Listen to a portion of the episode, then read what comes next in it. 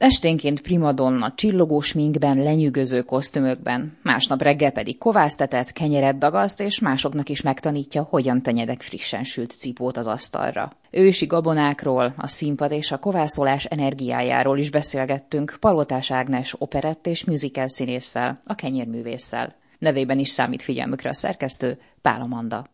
Egy interjúban azt olvastam, hogy sütés közben nem szoktál énekelni, táncolni. Akkor az marad csak a színpadra, és az még belefér az életedbe ennyi minden mellett, amit foglalkozol? Kizárólag színpadon énekelek és táncolok. Hogyha a tésztakészítés közben tenném ugyanezt, akkor valószínűleg a tésztakészítés még hosszabb ideig tartana, mert hát ha meghallom a zenét, akkor azonnal táncra perdülök. Igen, belefér, Igazából nem is szeretném, hogyha ez kikerülne az életemből, mert úgy gondolom, hogy ezzel a kettővel teljes nekem az élet. Hát akkor nem veszel energiát, hanem épp hogy ad mindkettő. Mindkettő ad. Nyilván mindkettő veszel energiát. Most hazudnék, hogyha azt mondanám, hogy ez kizárólag a lelki feltöltődésről szól, mert azért nyilván mind a kettő fizikai munka, de megéri a fáradtságot a, a csillogó szemek igazából, amiket ugye vagy a nézőtéren tapasztalok, vagy pedig a tanfolyamok után a kedves emberek arcán. A főzés, a sütés az nem a kovászos kenyérrel érkezett az életedbe, tehát az kiskorod óta már meghatározó volt számodra. Igen, én a mamám szoknyája körül sűrögtem, forogtam már egészen piciként, szüleim ugye dolgoztak, mi addig a mamával voltunk otthon, és a mamám folyamatosan sütött, főzött, én arra emlékszem, mindig gyúrta a tésztákat, és én ezeknek már akkor is nagy szerelmese voltam.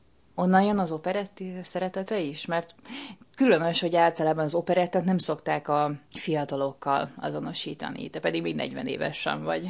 Igen, igazából ez is innen jön, tehát az én mamám gyúrta a tésztát a konyhába, és közben szólt a magyar nóta és az operetta rádióból, tehát nem is csoda, hogy az lettem, aki. Emlékszel arra a pillanatra, amikor először tudtad, hogy fú, én is színpadra akarok állni, és ilyen dalokat énekelni? Ez valahogy teljesen természetes volt számomra, állítólag néhány évesen megkérdeztem anyukámtól, hogy ki ez a néni ott a tévébe, és mondta anyukám, hogy hát, hát ő a primadonna, és mondtam, hogy na, olyan leszek én is. Anyukám persze mondta, hogy jó, persze, majd, majd akkor biztos, hogy megnyugszok, kislányom, de hát aztán valóra váltottam, mert nem tudom igazából, mióta az eszemet tudom, mindig is úgy érzem, hogy ez, a, ez az én utam, és ez az én életem, hogy, hogy, én a, hogy én a színpadon tevékenykedjek. Akkor nem volt benne semmi varga betű, egyenest mentél előre, és követted ezt az álmodat? Teljesen egyenesen, céltudatosan, már egészen kicsiként igen, erre készültem, pontosan. Melyik a kedvenc szereped? Mert felírtam egy párat, voltál már Cecei Év, az Egri Csillagok musicalben, Júlia is, Romeo és Júliában, vagy rock operában István a király Gizella. Igazából én azt gondolom, hogy mindig az a kedvenc, amit aktuálisan az ember csinál. Egy kicsikét bele kell szeretni abba a szerepbe, és a, és a lényévé vé kell válni tulajdonképpen ahhoz, hogy ezt az ember teljesen át tudja adni. Úgyhogy így kifejezett kedvencem nincsen. Nyilván az operettek azok egy picikét talán közelebb állnak a, a szívemhez, de igazából mindig az a kedvenc, amit éppen csinálok. Perett a nagymama miatt van inkább közel hozzá? Tehát, hogy ez a családi érzés az, ami ezt adja? Úgy gondolom, hogy, hogy igen, tehát nekem ez biztosan meghatározta az életemet, hogy én egészen kicsiként is ezt hallgattam, meg a magyar nótát, tehát igazából nem is volt kérdés, hogy ez műfajilag én milyen irányban fogok elindulni. Mennyire látod úgy, hogy az operett, az már így egyszer utaltam rá, hogy ez ne, akkor ezek szerint nem csak az időseknek a műfaja. Egyre több fiatal kedveli, és nagyon sok helyen tapasztaljuk mi is, hogy, hogy esetleg kérnek musical dalokat is, esetleg a szervezők, meg operettet is, és tényleg azt gondolná az ember, hogyha inkább fiatalabbak ülnek a, a nézőtéren, hogy akkor majd valószínűleg azért a musicalek lesznek azok, amik nagyobb sikert fognak aratni, és nem. És erre szoktam én mondani, hogy szerintem minden magyar embernek a vérébe benne van az a Hajmási Péter, meg benne van a, benne van a ritmus, és benne van az operett. Csak nem tudom, szerintem lehet, hogy sokan ezt tagadják, mondván, hogy ez már egy régebbi műfaj, és hogy haladni kellene az új felé, mm, de aztán akkor, amikor azért felcsendül a, a zene, és mi azért kiállunk a színpadra, énekelünk, táncolunk, akkor viszont mindig óriási siker van, és ez viszont fantasztikus jó érzés. Mi lehet a titka az operetnek? Szerintem nagyon időtálló. Biztos vagyok benne, hogy az is közrejátszik, hogy valahogyan mindig, mindig happy end ugye az operetteknek a vége, és tudjuk, hogy azért az élet az, az sajnos nem feltétlenül mindig minden esetben erről szól, de ez egy, ez egy felnőtteknek szóló mese, úgy gondolom, és, és jó mindenkinek arra, arra néhány órára kicsit kikapcsolódni, igenis le tudja tenni a terheket, akkor nem azon kattok, hogy, hogy úristen, most majd koncert után, vagy egy előadás után majd még úristen, ezt is meg kell csinálni, azt is. Ezzel a munkával is el vagyok havazva, meg, meg még, még öt másik dologgal is kell foglalkoznom, hanem teljesen oda tud figyelni, teljesen leköti, és szerintem ez egy ilyen lelki felszabadulás így ezen által mindenkinek. Hogyan tudod beilleszteni a kovászos kenyeret? Hogyan tudtad beilleszteni a kovászos kenyeret egyáltalán ebbe a, az életritmusba? Hogyan érkezett meg? Hát ez most közel hat éve érkezett meg az én életembe. Én nem gondoltam, hogy én ezt ilyen mélységig fogom művelni de teljesen a szerelmesévé váltam, és mivel a szerelmesévé váltam, nyilván mindig igyekszem összeegyeztetni a kettőt. Nagyon sokszor előfordul, hogy délelőtt délután dagasztok, formázok, anyagokat készítek, és aztán hát este bizony felrakom a kis póthajamat, kis minkelek, felrakom a kis glittert a szememre, felveszem a kis királylányruhát, és kiállok a színpadra énekelni. És miért pont a kovászos kenyér? Valaki, aki süt otthon, az megelégszik azzal, hogy élesztővel bedagasztja, és akkor abból is lesz egy kenyér. Mi a kovász varázsa? Élesztős péksütiket vagy kenyereket már én is sokkal régebb óta csináltam, de valami olyasmit szerettem volna, ami egy picit kihívás. És igazából én úgy álltam neki ennek az egész kovászos dolognak, hogy én ezt egyszer megcsinálom, hát nyilván sikerülni fog először, és akkor így megyek tovább, valami mást próbálok ki utána, csak hát az történt, hogy totális katasztrófába fulladt az egész. Nekem az első kovászos kenyereim azok tömör gumilabda belsejéhez hasonlítottak igazából, bevallom őszintén, és ez engem nagyon-nagyon zavart, hogy én, aki azért elég gyakorlottan mászkálok a konyhába, és készítem a finomságokat, de hogy ez nekem nem sikerült. És ez bántotta az én egómat, megmondom őszintén, és annyira bántotta, hogy elkezdtem beleásni magam, hogy megértsem ennek az anyagnak a működését, mert ez teljesen más, mint az élesztős variáció, és hát addig ástam, addig ástam, amíg, amíg ott is ragadtam ennek a jóságos gödörnek a fogságában, de ez nagyon idézőjel, ez egy jó fogság. Hát akkor teljesen autodidakta módon jöttél rá arra, hogy hogyan kell kovászt nevelni, kovászt etetni, mikor a megfelelő a kovász minősége ahhoz, hogy bedagazd. Igen, teljesen autodidakta módon tanultam.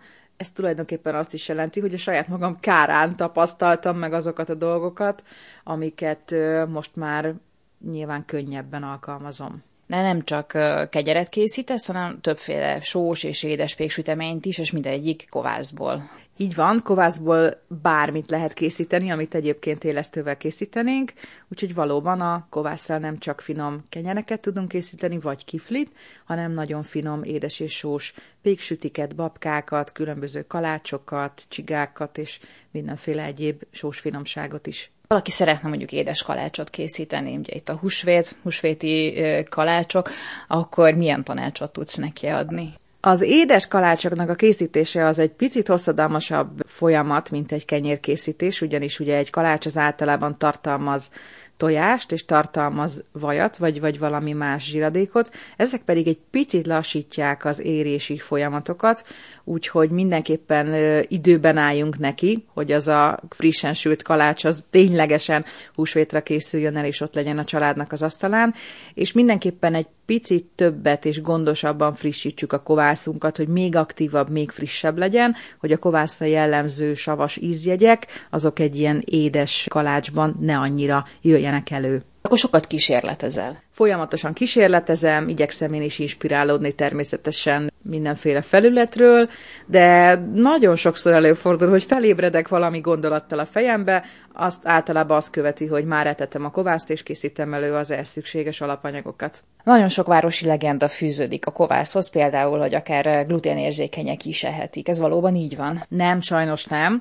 A kovász nem gluténmentesít, az tény, hogy előemészti a glutént, és ezáltal egy emésztett formában tudjuk bevinni a szervezetünkbe, de sajnos nem, tehát az arra érzékenyeknek a kovászos kenyér sem megoldás, sajnos. Foglalkozol például ősi gabonákkal is. Ezek miben mások, mint sima kenyérliszt? Különleges gabonák, ezek genetikai módosítástól mentes gabonák. Négyféle ősi gabonát ismerünk, a tönke, a tönköly, az alakor és a kamut. Ebből a négyféle gabonából nemesítik azokat a fajtákat, amik mostanában igazából elterjedtek.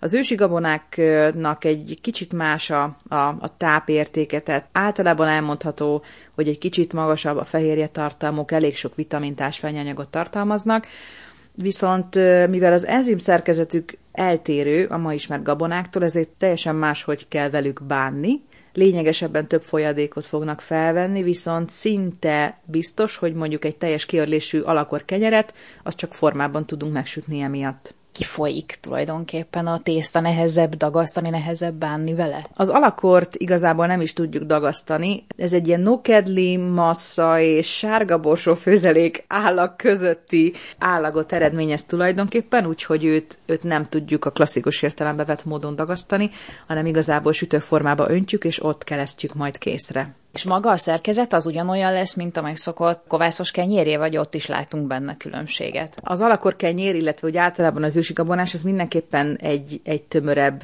kenyér lesz, tehát azt nem is igazán tudjuk bevágni, de viszont ízre, hát az valami mennyei, nagyon finom, mély, diós aromája van az alakornak például ezek olyan kenyerek, amiket mondjuk 150 évvel ezelőtt tettek Magyarországon? Nem csak 150 évvel ezelőtt, hanem sok ezer évvel ezelőtt. Az alakor olyan 11-12 ezer éves. Az alakor a legősibb ősi gabona. Hogy találtál rájuk? Az már látom, hogy mi a kihívás, tehát például egy alakor kenyeret hogyan lehet, de a többi mondjuk a tönke, tönköly. Mesélj még erről. Igazából mondhatjuk azt, hogy az ősi gabona talált meg engem, ugyanis egyszer megkeresett egy cég, aki ősi gabonák forgalmazásával foglalkozik, és én ekkor ismerkedtem meg a, az ősi gabonával. Én előtte nagyon nem szerettem a teljes kiörlésű lisztből készült kenyereket. Számomra olyan nagyon tömörek, ilyen csípős, furcsa mellékízűek voltak, nem csak a kenyerek, hanem akár a teljes kiörlésű lisztből készült például száraz tészták is. Úgyhogy hát egy picit megijedtem, hogy hát ugye itt bizony elég sok teljes kiörlésű lisztet őrölnek ezen a helyen, de megkóstolva egyáltalán nem tapasztaltam azokat a számomra legalábbis kellemetlen élményeket, mint amiket egyébként korábban más teljes kiörlésű gabonákkal tapasztaltam magát a kovászos kenyeret is még itt tovább fejlesztetted, úgy értem, hogy vannak színekre bennük, tehát különböző színű kenyereket készítesz, illetve mintákat is festesz rájuk. Ez is a kísérletezések eredménye? Igen, én nagy-nagy újító vagyok, mindig szeretek valami még újabbat, még különlegesebbet létrehozni, és így kezdtem el festeni a kenyereknek a felszínét. Ez igazából onnan jött, hogy kedves festőbűvész barátaimhoz készültem éppen egy szép nyári napon, egy kis kerti bográcsozásra, grillezésre, és gondoltam, hogy meglepem őket egy kovászos kenyérrel, és gondoltam, hogy egyébként én, aki egyáltalán nem tudok sem festeni, sem rajzolni, mennyire vicces dolog lenne, hogyha én egy festett kenyérrel állítanék oda, és ez egyszerűen annyira jól sikerült, és, és felrobbant az internet tulajdonképpen, amikor én ezt évekkel korábban így posztoltam, tehát tényleg akkora, akkora sikere volt, hogy ezt azóta egy picit finomítottam, a technikát. Azt fontosnak tartom elmondani, hogy mivel kovászos kenyérről beszélünk, és számomra nagyon fontos a minőségi liszt, a jó alapanyag és az adalékanyagmentesség, ezeket teljesen természetes ételfestékeket teszem, tehát például kakaóval, kurkumával, vagy például piros paprikával szoktam színezni a kenyereket. Mivel fested meg? Rendesen ecsettel, mert ilyen stilizált népi motivumok vannak, tehát nincsen semmilyen minta, hanem úgy szabad kézzel. Igen, szabad kézzel van egy kis vékony ecsetem, úgy gondolom azzal lehet legjobban felvinni ezeket a kis aprólékos motivumokat. Igen, egy ilyen stilizált népi, népi motivumokat szoktam általában rárajzolni, mert hát nekem ez áll az én lelkemhez a, a legközelebb. Hát akkor van a kovász, vannak a gabonák, Ezekben mindegyiknek van egy olyan érzés az embernek, hogy ez jó, jó a testnek, jó a léleknek, tehát ezek mint, mintha valami szimbólumok lennének az életedben. Igen, mindenképpen szimbólum. Nekem egy kenyérkészítés, vagy egy kalácskészítés az egy, az egy teljes lelki feltöltődés. Ugye beszéltük, hogy én nem, nem szoktam énekelni, és nem szoktam táncolni közben. Én, én, én inkább ilyenkor elmélyülök a, a gondolataimban, rendszerezem így a, így a fejembe levő dolgokat, és ilyen, és ilyen abszolút lelki feltöltődés, ami, amit én átélek azáltal, hogy ezeket elkészítem. Blogot vezetsz erről, meg magadnak készíted, meg vannak persze követőid, oktatod is különböző workshopokon. Van igény akkor erre? Igen, van igény rá, és nagyon-nagyon szeretem is továbbadni. A kovász készítés és maga a kovászos kenyér készítés az tulajdonképpen mondhatjuk, hogy nem egy nagy ördöngőség. Ugye lisztet, vizet és sót használunk, tehát semmi különleges technológiai dolgot nem igényel az egész, de mégis ami rohanó világunkba és ugye az élesztőhöz szokott ritmusunk, az nagyon sokszor sikertelenségbe hajszolja azt, aki, aki kovásszal kezd el foglalkozni, és ugye emiatt nagyon sok hibát lehet igazából elkövetni, és így jó látni, hogy egy workshop során, ahogy így mondom a dolgokat, én igyekszem ennek a biológiai hátterét is elmagyarázni, de tényleg azt szeretem, hogyha meg is értik a, a jelentkezők ennek az egész anyagnak a, a működését, hogy tényleg látom, ahogy így, ahogy így leülepszik nekik így ez az egész, ahogy rendszerezik a, a fejükbe ezeket a gondolatokat, amik addig lehet, hogy tényleg teljesen kuszán voltak náluk, tehát rendszerezem ezeket a gondolatokat, és, és nagyon jó, hogy utána küldik a, az otthon készített kenyereket, és hogy, hogy tényleg fényévekkel jobbak esetleg, mint amiket korábban készítettek, és ez nagyon jó érzés. Mit mondanak az emberek? Miért érdekli őket? Miért mennek megtanulni kenyeret sütni, hiszen megvehetnék akár a boltban is? Igen, ez így van. Én azt gondolom, hogy a sütés és a maga, maga az elkészítésnek az élménye az egy nagyon fontos dolog, és ez egy, ez egy terápia, én azt, én azt gondolom, hogy, hogy érzi az ember, ahogy a kezei között alakul a tészta, ahogy látod, hogy az, hogy az elkezd növekedni, és, és ez egy csoda egyébként maga a kovász, és a kovászos kenyér, hiszen ugye nem használunk semmi ipari plusz hozzáadott sütőport, élesztőt, már most a kis sárga kis kockára gondolok. Tehát ezek egy teljesen természetes anyag, és ez egy, és ez egy csodálatos dolog, hogy csak úgy idézőjelben a semmiből ez létrejön, és ez az anyag, ez, ez gyönyörűen megemeli a mi kenyerünket, és a mi kalácsunkat, és ez fantasztikus. Online hogyan lehet ezt oktatni? Mert hogy személyesen ott vagy, mindenkinek ránézel a kis kovászára, a kenyér tésztájára, elmondod, hogy mit hogyan kell csinálni, de online mit tudsz, mit tudsz tenni azért, hogy sikeresek legyenek az otthoni pékek? Igen, az online tanfolyamok tartása az elég nagy kihívás volt, én nagyon sokáig ockodtam, csak a, a Covid időszak az ugye egy picit azért beleszólt ebbe, a, ebbe az egészbe, viszont úgy éreztem, hogy, hogy muszáj valahogyan online is létrehozni egy ilyen rendszert, mert ugye rengeteg ember kezdett el sütni, és ugye elég sok a buktató azért egy kovászos kenyér készítésénél, és úgy gondoltam, hogy hogy hát azért ezt valahogy muszáj megpróbálni. Nyilván nehezebb, Hát nyilván megmutatták a kamerába, én igyekeztem minél jobban körbeírni, hogy mi az, amit látni, érezni, tapasztalni kell a, a kenyér érintése vagy a formázása közben. Elég sok előkészületet is igényelt, én mindenkinek futárral küldtem lisztet, a saját kovászomból is egy, egy kanára valót, szakajtót, bemetsző pengét, tehát igyekeztem a lehető legjobban leredukálni a hiba lehetőségeket, pontosan amiatt, mert, mert nem vagyok ott. Tehát mindenki a saját kovászomból kapott egy kis darabot, hogy azt aztán az én utasításaimnak megfelelően megetesse, és aztán az általam elmondott módon el is készítse a kis kenyerét. Mindig sok az érdeklődő, tehát a Covid-dal ez nem szűnt meg, az otthoni kovászolás és kenyérkészítés divatja. Igen, igazából idáig azok a típusú emberek jöttek hozzám, akik úgy gondolták, hogy azért szeretnének minőségi alapanyagokból tényleg a saját kezük által készíteni kenyeret, amit aztán a család asztalára tesznek.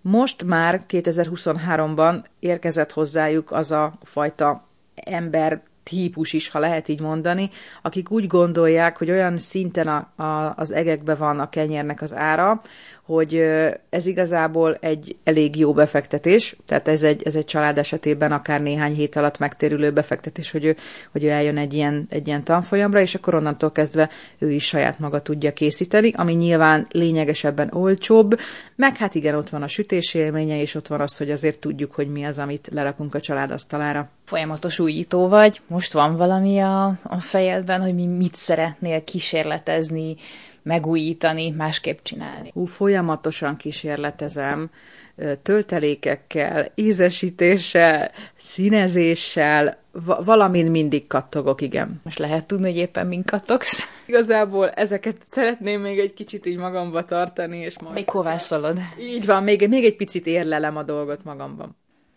Ősi gabonákról, a színpad és a kovászolás energiájáról is beszélgettünk az elmúlt percekben Palotás Ágnes operett és musical színésszel, a kenyérművésszel. Nevében is köszöni figyelmüket a szerkesztő, Pál Amanda.